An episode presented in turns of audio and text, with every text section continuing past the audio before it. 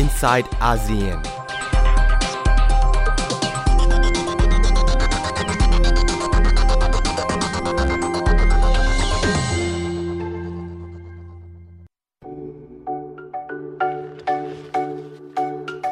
What up, world? It's your boy, just one of the guys down here. Well, I could be more specific. Uh, I'm a human. And uh, just wanted to, you know, for the sake of all of us earthlings out there, just wanted to say.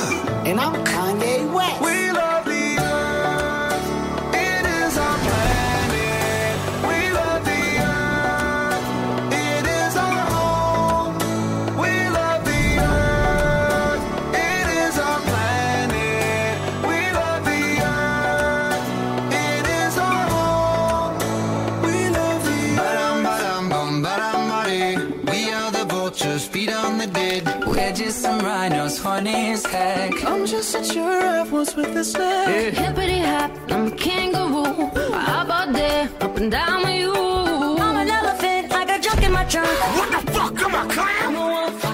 I'm a squirrel looking for my next nut. And I'm a pony, just a freak horse. Yeah. But, uh, come on, get on. Yeah, giddy up, let's ride. HPV. Sleep all the time. So what? It's cute.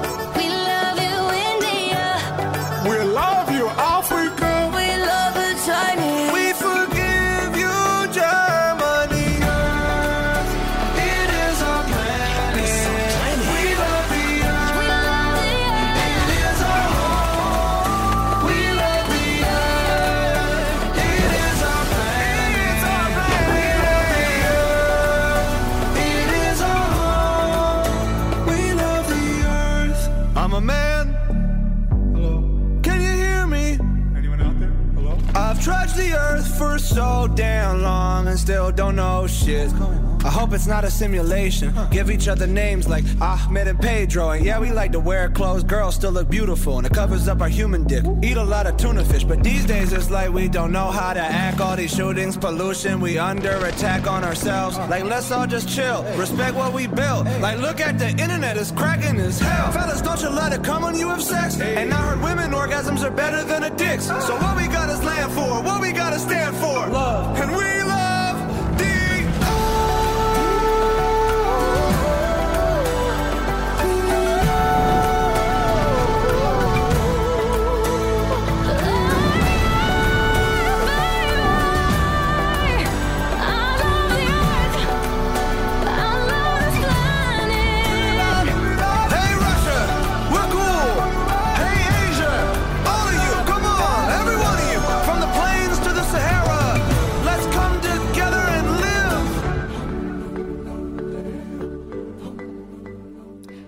วัสดีค่ะ ยินดีต้อนรับคุณผู้ฟังเข้าสู่รายการ Insight อาเซียน ดิฉันชลันทรโยธาสมุทรวันนี้ทำหน้าที่ดำเนินรายการนะคะ ช่วงอาทิตย์ที่ผ่านมาผู้นำประเทศต่างๆ ของโลก ส่วนใหญ่ก็ไปรวมตัวกันที่นิวยอร์กในการประชุมสมัชชาสหประชาชาติครั้งที่ 74 นะคะ หนึ่งในประเด็นที่ได้รับการพูดถึงมากในเวที UN คือเรื่องปัญหาการเปลี่ยนแปลงสภาพภูมิอากาศ แล้วก็การขึ้นกล่าวปราศัยด้วยอารมณ์ แล้วก็ท่าทีที่เข้มข้นของเกรตาทุนเบิร์ก เด็กสาวชาวสวีเดนวัย 16 ปี ผู้ที่เรียกได้ว่าเป็นเป็นผู้ปลุกกระแสต่อต่อต้านภาวะโลกร้อนคนสำคัญคนหนึ่งนะคะ เธอได้เรียกร้องให้ผู้นำโลกที่เข้าร่วมประชุมสมัยพิเศษ ว่าด้วยการเปลี่ยนแปลงสภาพภูมิอากาศของสหประชาชาติเนี่ยให้ร่วมกันแก้ปัญหาโลกร้อนอย่างจริงจัง หลาย ๆ คนอาจจะได้ยินหรือได้ดูคลิปของเธอที่ระบุว่าการให้คำมั่นสัญญาของผู้นำประเทศต่าง ๆ เนี่ยไม่เพียงพอในการแก้ปัญหา แล้วก็ตำหนิผู้นำโลกด้วยถ้อยคำที่เรียกได้ว่าร้อนแรงเลยทีเดียว เธอระบุว่า พวกคุณกล้าดียังไงที่พรากความฝันของเด็กๆ ด้วยคำพูดลอยๆ ท่าทีของเกรตา ผู้นำบางส่วนตอบโต้ว่าเป็นท่าทีที่รุนแรงมากเกินไป แล้วก็อาจจะสร้างความแตกแยกให้กับประชาคมโลก แต่ถ้าดูอีกด้าน ท่าทีของเธอ อาจจะถูกต้องแล้วก็ทันกับปัญหาที่เกิดขึ้นนะคะ เพราะว่าหน่วยงานด้านอุตุนิยมวิทยาขององค์การสหประชาชาติได้เผยแพร่รายงาน ชี้ว่าผลกระทบด้านภาวะโลกร้อน แล้วก็การเปลี่ยนแปลงสภาพภูมิอากาศเนี่ยเกิดขึ้นอย่างรวดเร็วมากตลอด 5 ปีที่ผ่านมา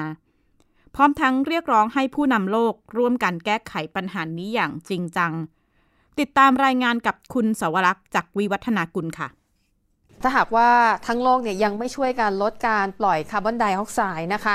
สถานการณ์ดุนแรงที่เราเห็นว่าแปรปรวนรู้สึกว่าร้อนเนี่ยมันจะยิ่งทวีความรุนแรงมากขึ้น แล้วอาจถึงเข้าใกล้ขั้นหายนะด้วยซ้ำนะคะ ซึ่งวันนี้ตามเวลาในสหรัฐอเมริกานะคะเลขาธิการขององค์การสหประชาชาติค่ะ จะหยิบยกประเด็นนี้ขึ้นมาพูดในที่ประชุมสมัชชาใหญ่นะคะ เป้าหมายค่ะ ก็เพื่อกระตุ้นเตือนให้ทั่วโลกตระหนักถึงความรุนแรงของการเปลี่ยนแปลงของสภาพอากาศโลกนะคะ ซึ่งการเผยแพร่รายงานล่าสุดขององค์การสหประชาชาติค่ะ พบว่าการเปลี่ยนแปลงของสภาพอากาศโลกนั้น ทวีความรุนแรงเกินกว่าที่มันเอ่อเกินกว่าที่มนุษย์จะยับยั้งได้นะคะ ต่อให้ทุกประเทศบรรลุเป้าหมายตามข้อตกลงปารีสนั้นก็ยังไม่เพียงพออยู่ดีค่ะ สำหรับเป้าหมายของข้อตกลงปารีสนั้น เกิดจากการประชุมรัฐภาคีอนุสัญญาสหประชาชาติว่าด้วยการเปลี่ยนแปลงสภาพภูมิอากาศ ที่กรุงปารีสของฝรั่งเศสเมื่อปลายปี 2558 ค่ะ ซึ่งถือว่าอันนี้เป็นข้อตกลงครั้งประวัติศาสตร์เลยนะคะ เนื่องจากว่าเป็นครั้งแรกค่ะที่ประเทศทั่วโลกนั้น บรรลุข้อตกลงร่วมกันนะคะ ในการบรรลุข้อตกลงนะคะ มีทั้งหมด 196 ประเทศรวมถึงประเทศไทยค่ะ ได้ร่วมการลงสัตยาบันนะคะ ก็ถือว่าเป็นการเปลี่ยนแปลงของอเป็นความร่วมมือครั้งใหญ่นะคะ ของประเทศสมาชิกอนุสัญญาสหประชาชาติว่าด้วยการเปลี่ยนแปลงสภาพอากาศโลก 196 ประเทศ รวมถึงไทยร่วมกันลงสัตยาบัน และเป้าหมายค่ะก็คือ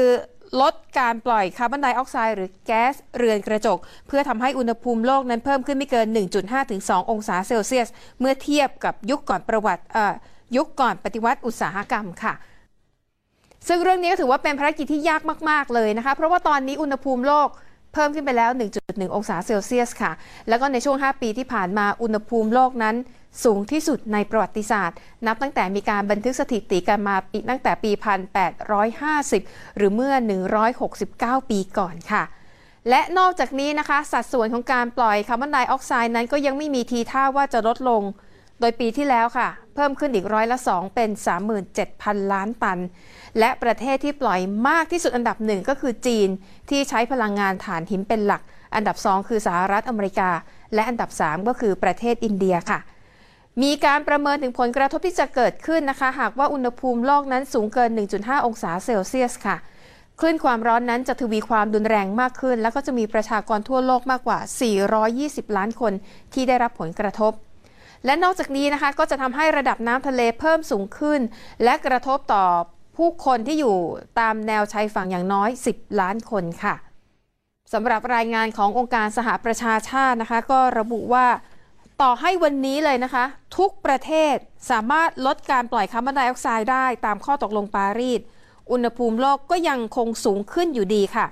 โดยจะเพิ่มขึ้น 2.9 ถึง 3.4 องศาเซลเซียส ดังนั้นนะคะ ถ้าต้องการให้อุณหภูมิโลกสูงไม่เกินที่ตั้งเป้าไว้คือ 2 องศาเซลเซียส ทั้งโลกจะต้องพยายามให้มากขึ้นกว่าเดิม 3 เท่า และถ้าไม่ให้เพิ่มขึ้นเกิน 1.5 องศาเซลเซียส ก็ต้องพยายามเพิ่มขึ้นอีก 5 เท่า ซึ่งอันนี้ถือว่าเป็นโจทย์ที่ท้ายทายมากเลยนะคะ และในสัปดาห์นี้ค่ะหน่วยงานที่เกี่ยวข้องกับการเปลี่ยนแปลงสภาพอากาศโลก จะทยอยเผยแพร่รายงานที่เกี่ยวกับเรื่องนี้ โดยหวังให้ผู้คนนั้นตระหนักถึงปัญหา แล้วก็ลงมือร่วมกัน แก้ไขปัญหาในทันทีค่ะ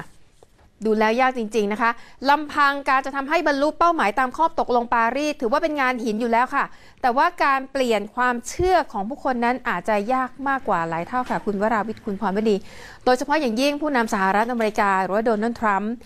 ก่อนหน้านี้เขาพูดมาตลอดเขาไม่เชื่อเรื่องโลกร้อน แล้วบอกว่าเอ้โลกร้อนเนี่ยเป็น fake news เป็นเรื่องที่กุกันขึ้นมาทั้งนั้น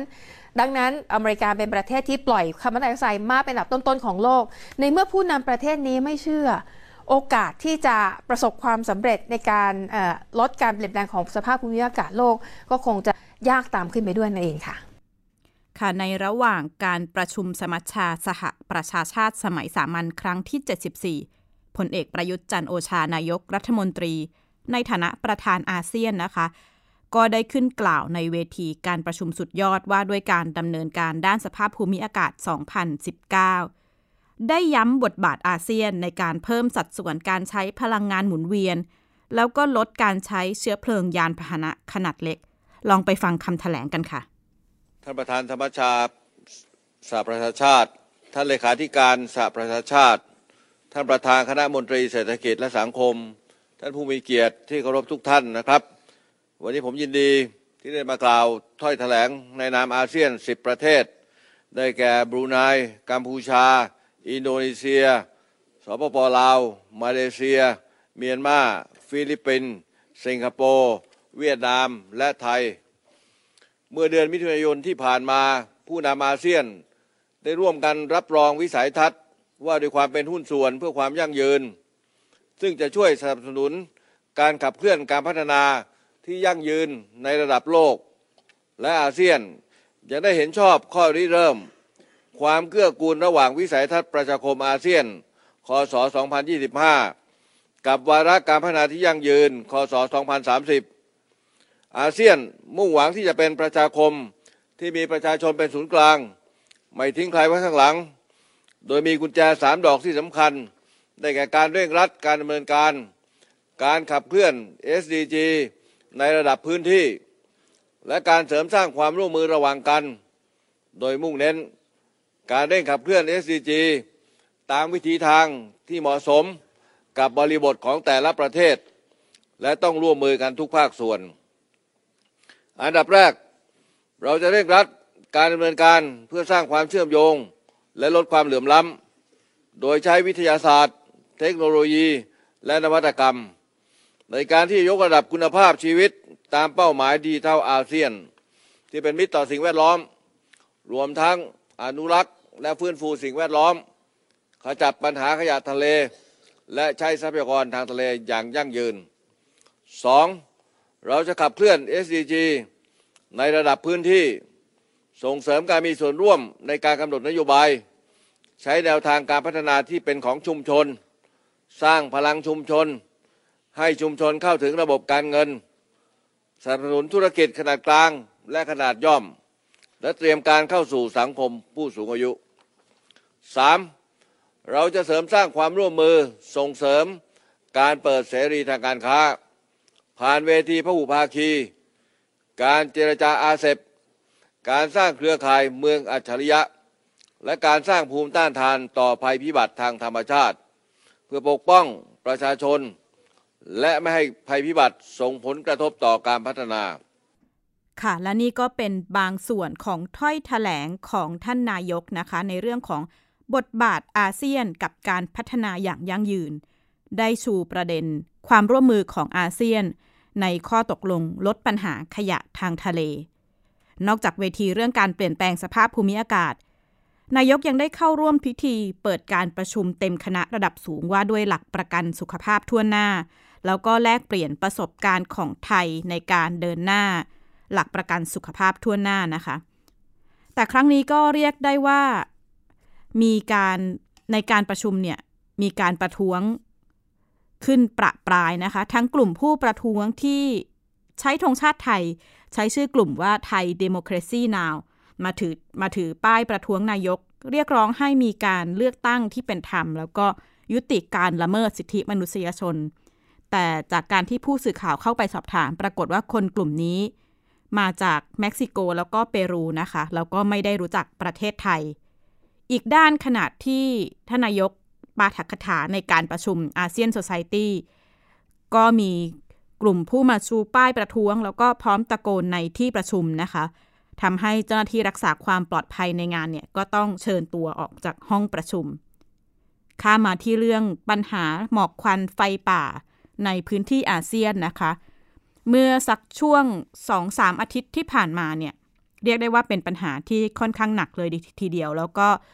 ครอบคลุมในหลายประเทศทั้งอินโดนีเซีย มาเลเซีย สิงคโปร์บางส่วนของฟิลิปปินส์แล้วก็ทางตอนใต้ของไทย ขณะนี้ดูเหมือนว่าสถานการณ์จะคลี่คลายขึ้นนะคะ หมอกควันทางภาคใต้ของไทยแล้วก็ประเทศใกล้เคียงเนี่ยเริ่มลดลงหลังหลายพื้นที่มีฝนแล้วก็ส่งผลให้คุณภาพอากาศ กลับมาอยู่ในระดับที่ดีถึงดีมาก ขณะเดียวกันก็มีเสียงสะท้อนว่าอาเซียนเองเนี่ยทั้งๆทที่มีความตกลงร่วมว่าด้วยมลพิษจากหมอกควันข้ามแดน มาตั้งแต่ปี 2545 แต่ทุกๆปีก็ยังประสบปัญหาหมอกควันไฟป่า ต้นปีก็ประสบปัญหาในพื้นที่อาเซียนตอนบนไม่ว่าจะเป็นภาคเหนือของไทย เมียนมาแล้วก็ระแล้วก็ลาวนะคะ ขณะที่ช่วงปลายปีก็จะเผชิญปัญหาหมอกควันจากอินโดนีเซียที่กระทบหลายประเทศอาเซียน ในช่วงต้นอาทิตย์ที่ผ่านมาที่เรียกได้ว่าปัญหาหมอกควันค่อนข้างรุนแรง ดิฉันเองได้มีโอกาสไปสิงคโปร์นะคะ เป็นช่วงที่สิงคโปร์จัดงานแข่งรถฟอร์มูล่าวัน มีนักท่องเที่ยวไปเข้าร่วมงานเนี่ยจำนวนเรียกได้ว่าเป็นหลักแสนคนเลยทีเดียว ในช่วงแรกผู้จัดงานก็ดูจะกังวลนะคะว่า สภาพปัญหาหมอกควันเนี่ยจะส่งผลกระทบ แต่ก็ได้เดินหน้าจัดงานต่อ นักแข่งรถชั้นนำก็มีการถแถลงข่าวว่า ไม่ได้กังวลเรื่องนี้เท่าไหร่แม้ในช่วงนั้นเนี่ยข้อมูลของหน่วยงานภาครัฐสิงคโปร์จะระบุเลยว่าอากาศขณะนั้นอยู่ในช่วงที่เป็นอันตรายต่อสุขภาพ แต่ก็มีการเตรียมอุปกรณ์ป้องกันให้ผู้เข้าร่วมงานนะคะ แต่จากการที่ดิฉันได้ไปสังเกตเนี่ยไม่ค่อยมีใครใช้หน้ากากป้องกันฝุ่นละอองขนาดเล็ก มีบางส่วนใส่หน้ากากอนามัยบ้าง โดยเฉพาะครอบครัวที่มีเด็กเล็ก ๆนะคะ แต่ก็จากการที่ได้พูดคุยกับผู้เข้าร่วมงานเนี่ย บางส่วนก็บอกว่าเออมันเกิดขึ้นไม่กี่วันไม่ได้กังวล แต่ขณะที่บางส่วนก็มีความกังวลมากว่าอาจจะกระทบต่อสุขภาพนะคะ ขณะเดียวกันก็มีเสียงสะท้อนแสดงความไม่พอใจต่อท่าทีของรัฐบาลสิงคโปร์ว่า ไม่ได้ดำเนินการมากพอในการเรียกร้องความรับผิดชอบจากอินโดนีเซีย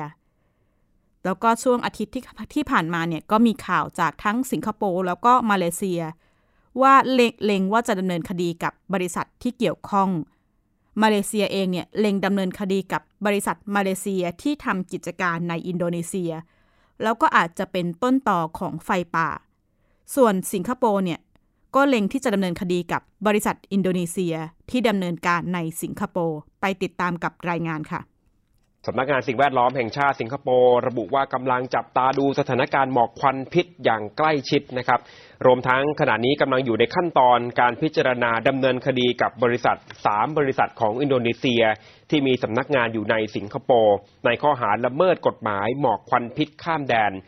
กฎหมายฉบับนี้มีผลบังคับใช้มาตั้งแต่ปี 2557 พื่อจะดำเนินคดีกับผู้ที่เป็นต้นเหตุ หรือเกี่ยวข้องกับไฟป่า ที่ทำให้สิงคโปร์ได้รับผลกระทบจากหมอกควัน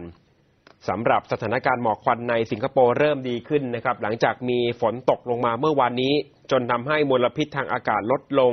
แต่คาดว่าในอีกไม่กี่วันข้างหน้า สถานการณ์หมอกควันก็จะกลับมาเหมือนเดิม เนื่องจากกระแสลมจะพัดหมอกควันไฟป่าจากเกาะสุมาตราของอินโดนีเซียเข้ามาที่สิงคโปร์อีกระลอก รัฐมนตรีว่าการกระทรวงการคลังของมาเลเซียก็ประกาศจะบังคับใช้กฎหมายหมอกควันพิษข้ามแดนกับบริษัทใดก็ตามที่เข้าไปเกี่ยวข้องกับเรื่องนี้ และเข้ามาทำธุรกิจในมาเลเซีย หลังจากรัฐบาลมาเลเซียได้ส่งเรื่องร้องเรียนผ่านช่องทางทางการทูตไปยังอินโดนีเซีย เรียกร้องให้หาทางแก้ปัญหา ขณะที่อินโดนีเซียชี้แจงว่าบริษัทหลายแห่งที่ทำธุรกิจในพื้นที่ที่มีไฟป่าดำเนินงานโดยบริษัทในประเทศมาเลเซีย ในขณะที่กระทรวงสิ่งแวดล้อมและป่าไม้ของอินโดนีเซียก็เริ่มสอบสวนและรวบรวมหลักฐานในพื้นที่ที่เกิดไฟป่าบนเกาะสุมาตรา เพื่อดำเนินคดีกับเจ้าของพื้นที่นะครับซึ่งตอนนี้มีมากกว่า 50 บริษัทที่คาดว่าจะเกี่ยวข้องกับไฟป่าในปีนี้ครับช่วงอาทิตย์นี้นะคะ สถานการณ์ที่อินโดนีเซีย เรียกได้ว่าประสบปัญหาหลายอย่างเลยทีเดียว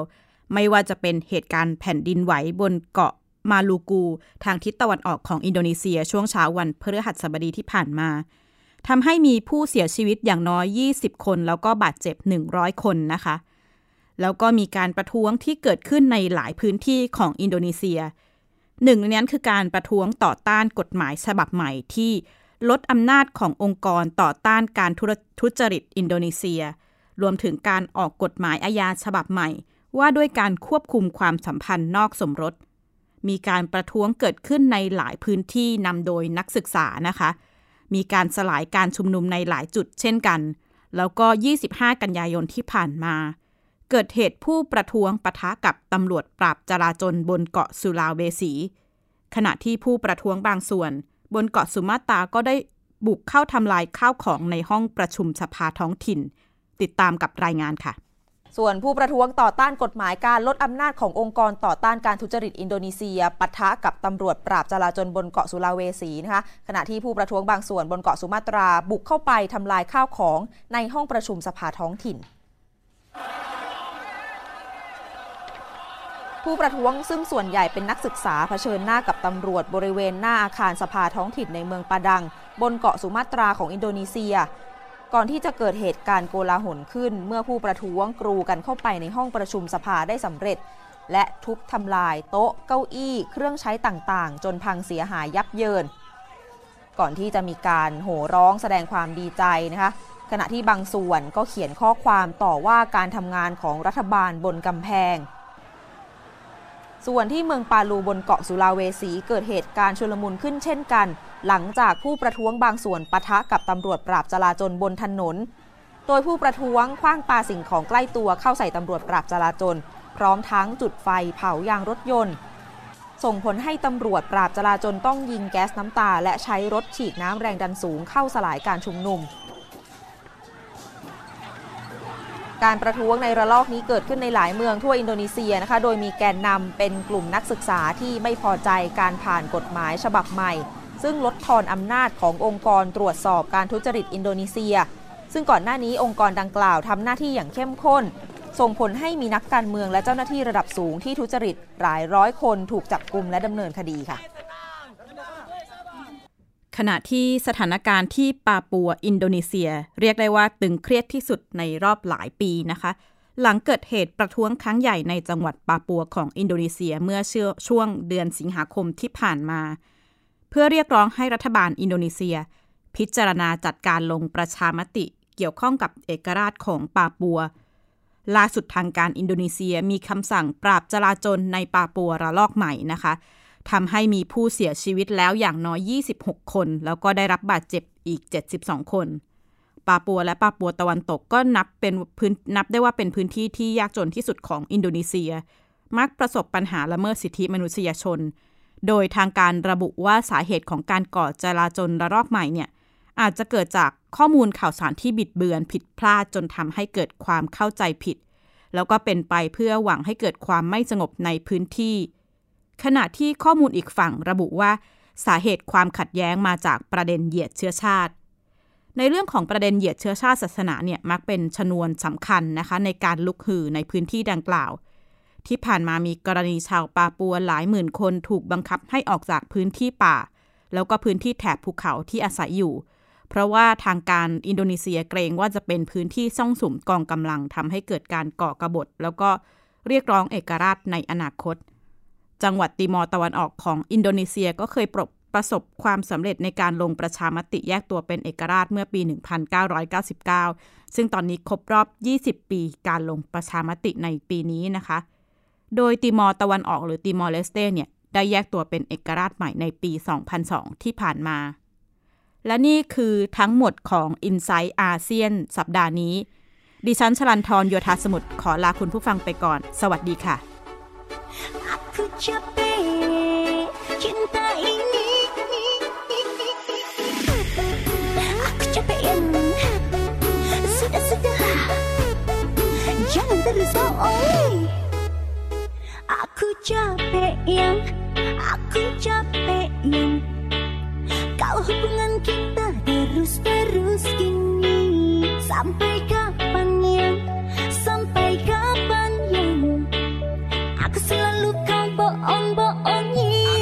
speakers bang.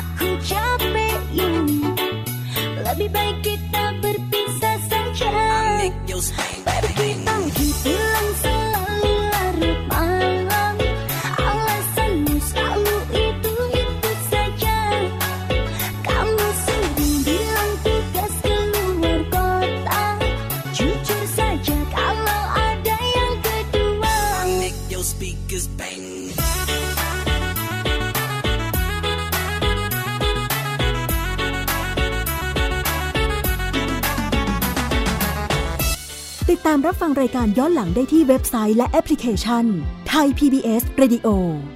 ไทย PBS ดิจิทัล Radio วิทยุข่าวสารสาระ เพื่อสาธารณะและสังคม